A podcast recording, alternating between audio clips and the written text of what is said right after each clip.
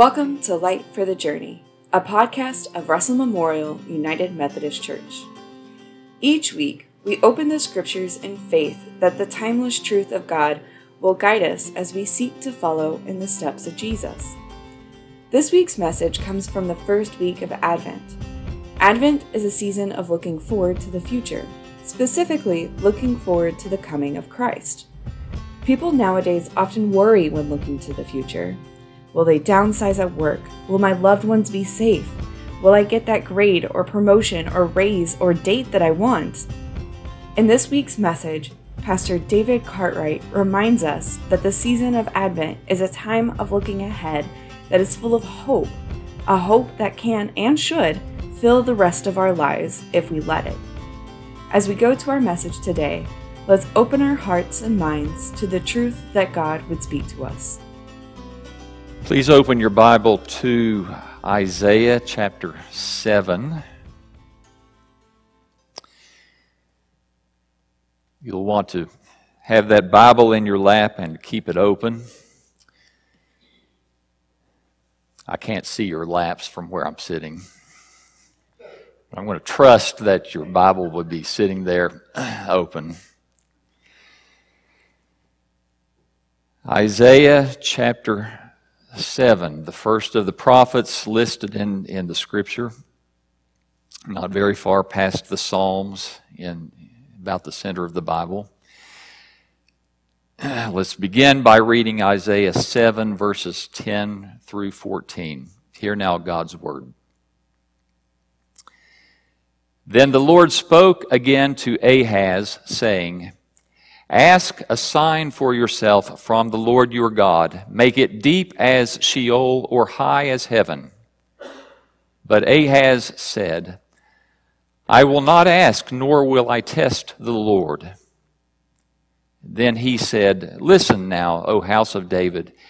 Is it too slight a thing for you to try the patience of men, that you will try the patience of my God as well? Therefore, the Lord himself will give you a sign. Behold, a virgin will be with child and will bear a son, and she will call his name Emmanuel." This is the word of God for the people of God. Thanks be to God. Let us pray. Gracious Father, in these moments, may your Spirit so richly abide in our midst that our hearts, our minds, our ears are open and attentive to you. Grant the power and the leading of your Spirit that I would speak words of your truth, that they would be spoken in love, with grace, in simplicity, that you would accomplish in our midst your good and perfect will. For every good thing that we receive and experience, we offer only to you the praise and the glory, in the name of Christ our Lord. Amen. If you today or in the recent weeks have experienced despair, anxiety, fear, worry, if you have experienced sleepless nights, or days in which your mind has been preoccupied, whether it's on something that you know or something that you're uncertain about, but you just know that something is sticking in the back of your mind, or anything similar to that, Advent is the season for you. Advent is the season that once again reminds us of something that is at the foundation of the Christian faith, and that is the concept of hope. Hoping with confidence that there is something waiting tomorrow that is better than today. The Anglican Archbishop Desmond Tutu once said that hope is being able to see that there is light even despite all of the darkness. And as somebody who lived in the face of apartheid and saw what truly was institutional racism, he saw his share of darkness. But hope said that even in the midst of all the darkness, I can see that there is light. Hope tells us that we can lean into the future because God is not finished yet. We come to a text in the Old Testament that sounds quite familiar to us, at least one verse of it does, because it gets woven so seamlessly into the birth narrative of Jesus. We didn't read, but we very easily could remember in our minds the text from Matthew 1 as Matthew, the gospel writer, begins to unfold the Christmas story for us. And he tells us about how Joseph and Mary are engaged to be married. Joseph discovers that Mary is with child. He doesn't yet understand how. He has decided to put her away privately so that he does not openly disgrace her. But then an angel comes to him and says, Joseph, Mary is with child by the power of the Holy Spirit. The child that she will bear will be named Jesus because he will save his people from their sins. And then Matthew adds his interpretation from a Jewish perspective and says to us, this happened to fulfill what the prophet said, that the virgin would be with child and would bear a son, and they would call his name Emmanuel, which means what? God is with us. And in that simple statement, there is something so powerful to be said. God is with us. In this case, there is a very particular context to the original giving of that prophecy. Visit with me, if you would, again, the 7th chapter of Isaiah. The text of Isaiah is very long, so you're not very far into it here. Isaiah chapter 7 begins with a historical context. It says that, this is in verse 1 of Isaiah 7, it came about in the days of Ahaz, the son of Jotham, the son of Uzziah, king of Judah, that Rezin, the king of Aram, and Pekah, the son of Remaliah, king of Israel, went up to Jerusalem to wage war against it, but could not conquer it. When it was reported to the house of David, saying, the Arameans have camped in Ephraim, his heart and the hearts of his people shook as the trees of the forest shake with the wind. Here's the context. At this time, Israel is divided into two different kingdoms. There's the northern kingdom, which went by the name of Israel. There was the southern kingdom that went by the name of Judah. Ahaz was the son of Jotham, the grandson of Uzziah, in the line of the kings of Judah. What he discovers is that there is this king named Pekah in the northern kingdom of Israel who has aligned himself with an Aramean king, and they have set their hearts to attack Judah. Ahaz is troubled. You can appreciate this, can't you? You've got a couple of other forces who have teamed up. They're going to come against you.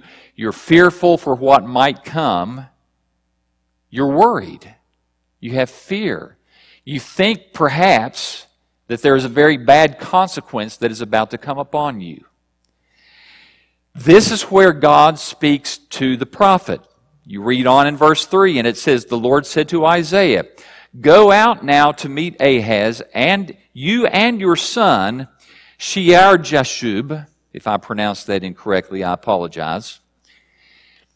Go to the end of the conduit at the upper pool on the highway to the fuller's field, and say to him, that is, say to Ahaz, take care and be calm, have no fear, and do not be faint-hearted, because of these two stubs of smoldering firebrands on account of the fierce anger of Rezin and Aram and the son of Remaliah.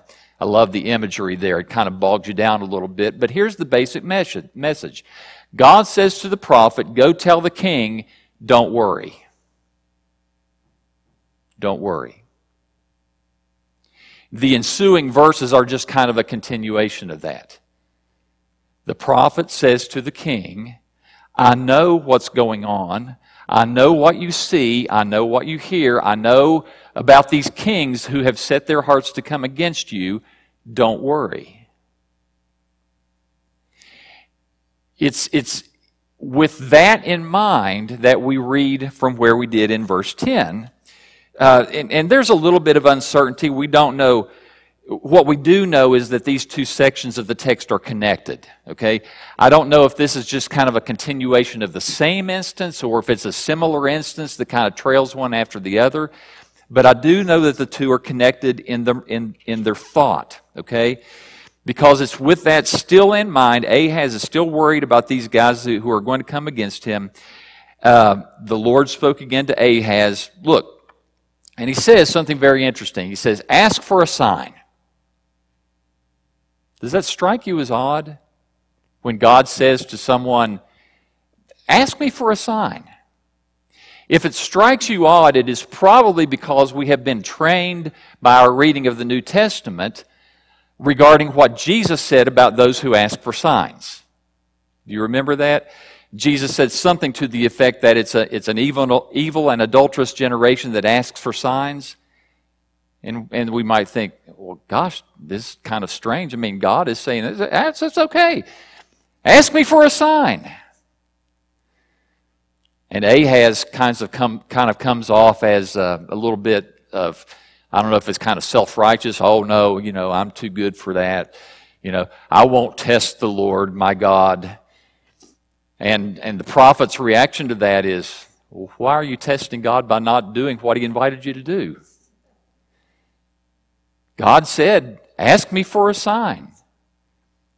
God isn't necessarily opposed to giving affirmation to his people, assurance of his presence. I mean, he did it for Gideon. Do you remember Gideon in the book of Judges? The valiant warrior who was hiding out of fear. And God said, I'm going to use you to deliver your people from the oppressing forces. And Gideon said, well, now let's make sure, okay, you need to give me a sign. So I'll lay out the fleece, and tonight, when I wake up in the morning, if it's wet only on the fleece and there's no other dew on the rest of the ground, then I'll know. And God said, okay. So he woke up the next morning, and the fleece was wet, and the rest of the ground was dry. Was that enough for Gideon? Just go ahead and say no, it wasn't. And of course, Gideon said, well, now be patient with me, Lord, but let's try it again. Tonight, I'll put the fleece back out, but tomorrow morning, it needs to be dry on the fleece and wet on the rest of the ground. And God said, okay. So he woke up the next morning, it was wet on all the rest of the ground, and it was dry on the fleece. And Gideon finally said, okay, God, I believe you now. See, God is not opposed to signs. God is opposed to those who won't hear the word of truth, but yet are always addicted to sign. Let me see a sign, let me see a sign. Because signs are only affirmation of what God has already told. And that's why the book of Acts is replete with God performing signs and wonders by the apostles to confirm the truth about the gospel that they're proclaiming. That's what the signs and wonders are all about. So God says to Ahaz, let me give you a sign. Ahaz kind of says, well, no, I won't put you to the test. And God said, no, I want to give you a sign. And so if you won't ask me for one, I'll just give you one. And the prophet said, behold, a virgin, and your translation of the Bible, depending on which translation you have, may say maiden or a young woman, will be with child and bear a son, and she will call his name Emmanuel. You see, there's a particular thing that happened here. This was not some long foretelling of something that wouldn't happen for centuries later. We don't know exactly what it was. Some scholars think maybe that the prophet had another son that went by the name Emmanuel. Maybe there was another child of whom the prophet and the king also would have been aware, who was named Emmanuel. But there was the birth of a child that was given as a sign to the king to say, look, This giving of the child is the sign to tell you this very important thing. God is with you. The child's name tells it. Emmanuel, God is with us. And if God is with us, then we can face those conditions that cause us fear, anxiety, worry, sleepless nights, preoccupied days, whatever it is, we can face it with the confidence that God is still at work. He's not done yet. And that makes all the difference. It is later that Matthew comes along and looks at the birth of Christ and says, do you remember what happened back with Isaiah? And God gave us a sign that He is with us. God did it again. He gave us another child, born of a virgin. It is a sign that God is with us. And as we draw close to that celebration, we remember that if God is with us, we can be a people of hope.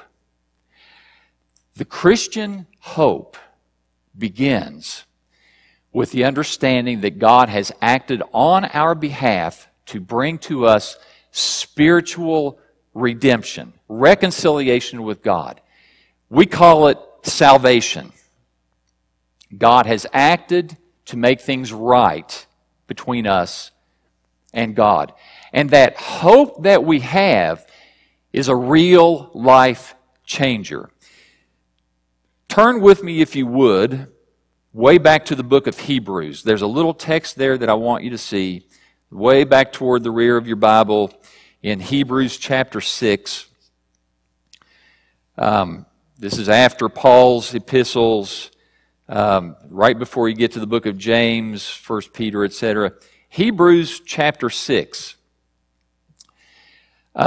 There's a passage here in which the writer refers back to Abraham. And I want you to hear how the writer uses God's promise to Abraham to give us a confidence to lay claim to the hope that is ours. The writer in verse 13 of chapter 6 begins by saying, "For when God made the promise to Abraham, since he could swear by no one greater, he swore by himself, saying, I will surely bless you, and I will surely multiply you. And so, having patiently waited, he obtained the promise," that he, meaning Abraham. "For men swear by one greater than themselves, and with them an oath given as confirmation is an end of every dispute." Now, think back to your childhood days. You don't have to say amen to this, but you will under your breath. How many times were you with your friends and you tried to tell them in a convincing manner something you wanted them to believe? And if they seemed not to believe you, what did you do? "Oh, I swear," right? And then you'll find something to swear on. You know, wait a minute. "Oh, Scout's honor." Like, okay, you're going to invoke the Scouts, you know. Or, "I swear on my mother's grave." No one ever said that? Okay. Yeah, I'm sure your mom would appreciate that. Like, see, whatever form you used, what you're trying to do is invoke some greater authority to confirm what you're saying.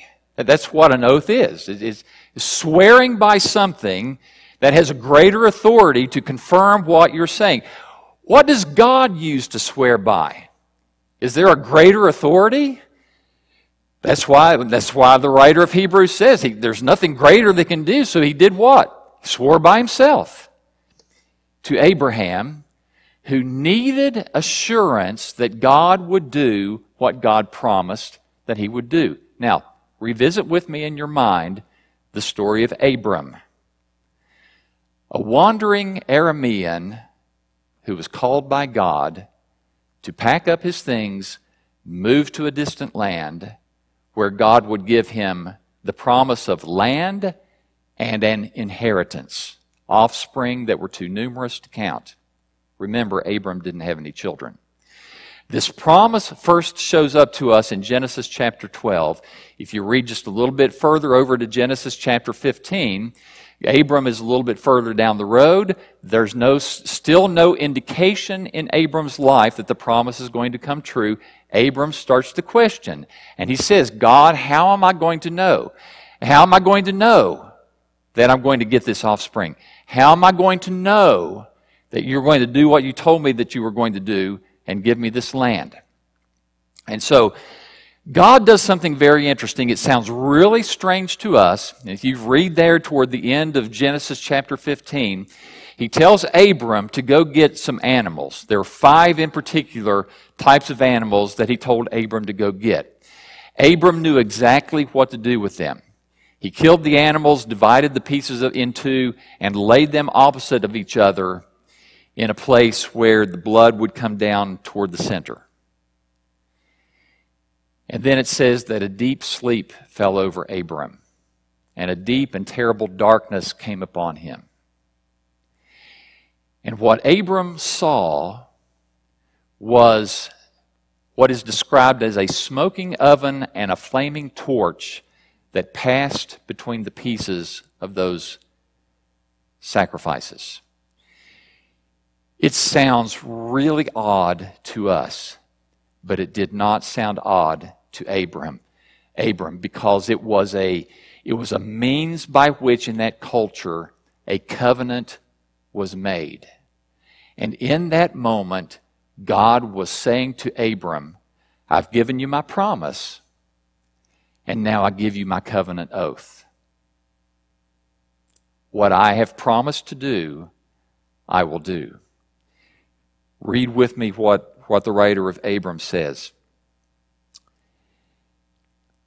In verse 17, in the same way, God, desiring even more to show to the heirs of the promise the unchangeableness of his purpose. Linger on those words for a moment, would you? The unchangeableness of his purpose. He interposed with an oath, so that by two unchangeable things in which it is impossible for God to lie, we who have taken refuge would have strong encouragement to take hold of the hope set before us. What two unchangeable things? The writer doesn't tell us, but I am working on the understanding that those two unchangeable things are God's promise and God's oath, in which God will not lie. He does not go back on his promise. He does not go back on his oath. On two unchangeable things, God said to Abram, I will do what I told you I'm going to do. And if God did the same for Abram, do you not think that God will do the same for us? Do you not think that God will fulfill the promises he has for his people? This is what hope is called, the confidence of moving forward that God will do what he said he was going to do. And then the writer in verse 19 has this beautiful phrase, this hope we have as an anchor of the soul, a hope both sure and steadfast. I love the imagery of that. The hope that we have as Christians is an anchor for our soul. Do you know what an anchor does? It holds you, doesn't it? Do you know where a ship goes if it's not anchored? Providing that the engine isn't running or the sails aren't up. If the ship isn't anchored, it goes whichever ways the current and the wind blow it. Okay? It's at the mercy of the external forces. But when the ship is anchored, it stays where it needs to be, regardless of the forces that are acting upon it. The writer of Hebrews says that God's promise that we will inherit, our promises as his people are sure, and they will keep our soul anchored in the midst of all of the uncertainties that we face. This is Christian hope. It's the basis for Christian hope. Christian hope does not discount the things in life that cause us stress. All it does is to say, When you are in the midst of those things, remember Emmanuel. God is with you. And if God is still with you, God is not done yet. Think for a moment about the kinds of things your friends, your family, and maybe even you have faced. The loss of a spouse. And it may not even be recent, but it still stings. The breakup of a relationship. Questions that cause you to doubt the things that you've always assumed were correct. We might call it a crisis of the faith. Wondering if the things you've believed about God are really true. Permanent injury that leaves your life forever changed, or the diagnosis of a life-threatening illness. Financial insecurities, the loss of a job, or something that causes you to worry about the well-being of yourself and your family. Maybe it's an unhealthy work environment. A boss who is requiring things of you that you know are not right, and you don't know where you can turn to make it better. We could go on. But these are the kinds of things that leave us in life with those sleepless nights and preoccupied days. They're real. They are real. And the Christian faith never says these things aren't going to happen. What it does say is that in the midst of them, God is with you. And if God is with you, He's not done yet. And you see, there's something else we need to add to this. And it's something that we throw out so frequently in the Christian faith. It comes to us in that powerful and familiar verse of Romans 8:28, where Paul says, "For we know that God causes all things to work together for good to those who love Him and are called according to His purpose." I want to ask you this morning how deeply you believe that's true. Seriously. I want you to think for a moment how deeply you believe that that is true. It will inform how you think about God being active in your life. Because if you believe to the bottom of your soul that this is true, you will believe that everything God does and everything God allows to happen in your life somehow is working for something good, even if you can't see it at the time. It makes a difference. The problem we so often face is that we fall victim to the temptation to think that God is done. God's done. The circumstances now, it's just not going to get any better. Nothing good is going to come out of it. History is replete with people who thought God was done, and He showed them otherwise. Can I give you a couple of examples? Just say yes. Turn with me way back to the book of Ruth. You remember Ruth? Joshua judges Ruth, 8th book of the Bible, if my math is correct. Brief history. There's a woman named Naomi. She's married to a guy named Elimelech. They are Israelites, but they go to Moab because there's a famine in the land. They go to Moab with their two sons. After they move to Moab, Elimelech dies. Naomi is left with her two sons. Both of those sons take Moabite women as wives. Given a few years, both of the sons die. Eventually, Naomi decides that she's going to go back to her homeland. She learns that God has visited his people and that there is food. Both of the daughters-in-law decide that they want to come back with her. She encourages them to stay. What I want you to see is something that that Naomi says. You read it in Ruth chapter 1, beginning at verse 11. Both of the daughters-in-law are saying, "We want to go back with you." Naomi said, "Return, my daughters. Why should you go with me? Have I yet sons in my womb, that they may be your husbands? Return, my daughters. Go, for I am too old to have a husband. And if I said I have hope, if I should even have a husband tonight and also bear sons, would you therefore wait until they were grown? Would you therefore refrain from marrying? No, my daughters, for it is harder for me than for you, for the hand of the Lord has gone forth against me." Think about how powerful that is. Naomi is convinced right now that God is done with her. It's done. Did you hear? Even if I had hope that there are still sons in my womb, I mean, you wouldn't be around long enough for us to do anything about it. It's done for me. Go ahead. She didn't have any more hope, but she didn't understand that God wasn't done yet. She didn't understand that Naomi had one daughter-in-law who would press her and say, "You're not getting rid of me that easy." That's not really what she said, but that's what she meant. She said, "I'm going to go back with you." And Naomi didn't see that Ruth would go back with her, and that there was a man named Boaz who was a relative of her husband Elimelech, and that Boaz would take Ruth as a wife, and they would bear children, and then their lineage would come the king of Israel. You see, Ruth didn't understand, or Naomi didn't understand at the time, that God wasn't finished yet.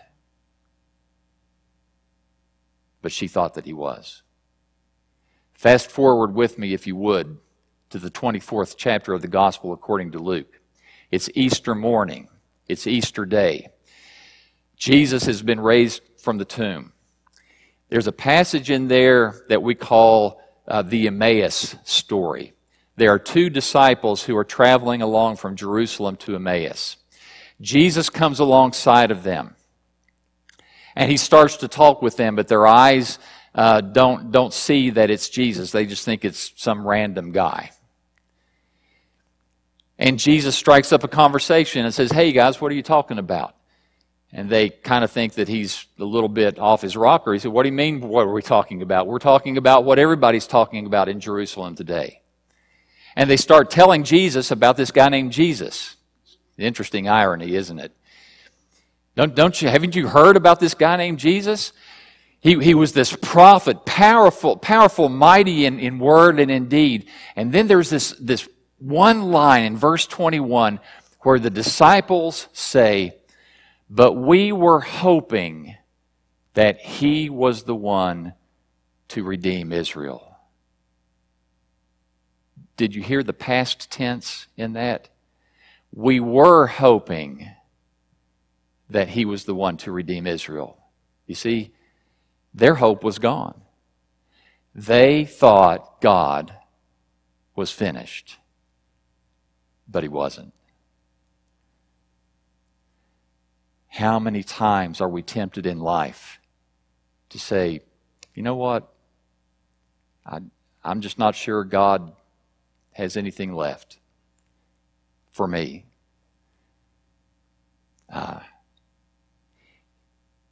The Christian faith tells us God is still at work. Emmanuel, God is with us. And if God is with us, God is still at work. And in the midst of all of our stressors, there is always hope. God's not done yet.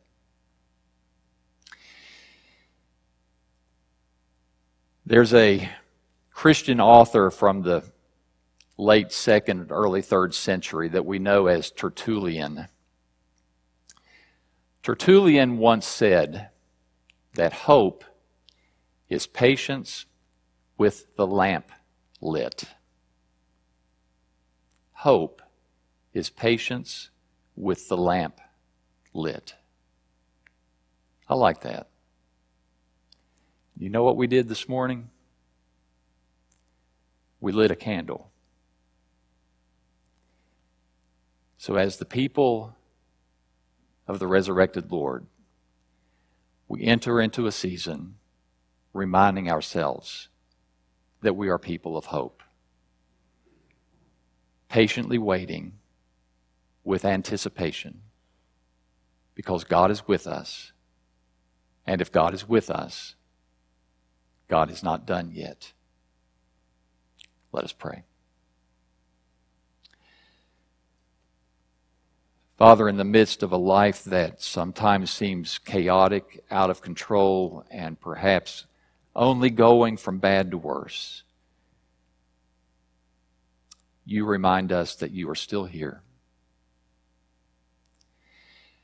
And Father, we thank you that we can move with confidence, with hope, with great anticipation into the days ahead, because, God, you are continuously one who shows yourself to work in amazing ways. And so, Lord, I pray that for every person this morning who is finding it difficult to move on into tomorrow, I pray that you would fan into flame the hope that Christ brings to us now and always. We thank you for Jesus. We thank you for his life, for his death, for his resurrected life, and the hope that we have that one day, Lord, all things will be made new, and we will be your children around your throne for eternity. Grant to us that hope, that it may burn brightly within us today. For it is in Christ's name we pray. Amen. We're glad that you chose to spend this time with us in God's Word. You can catch our worship services online at www.rmumc.net. May the Lord grant you the light of His truth as you journey through this day.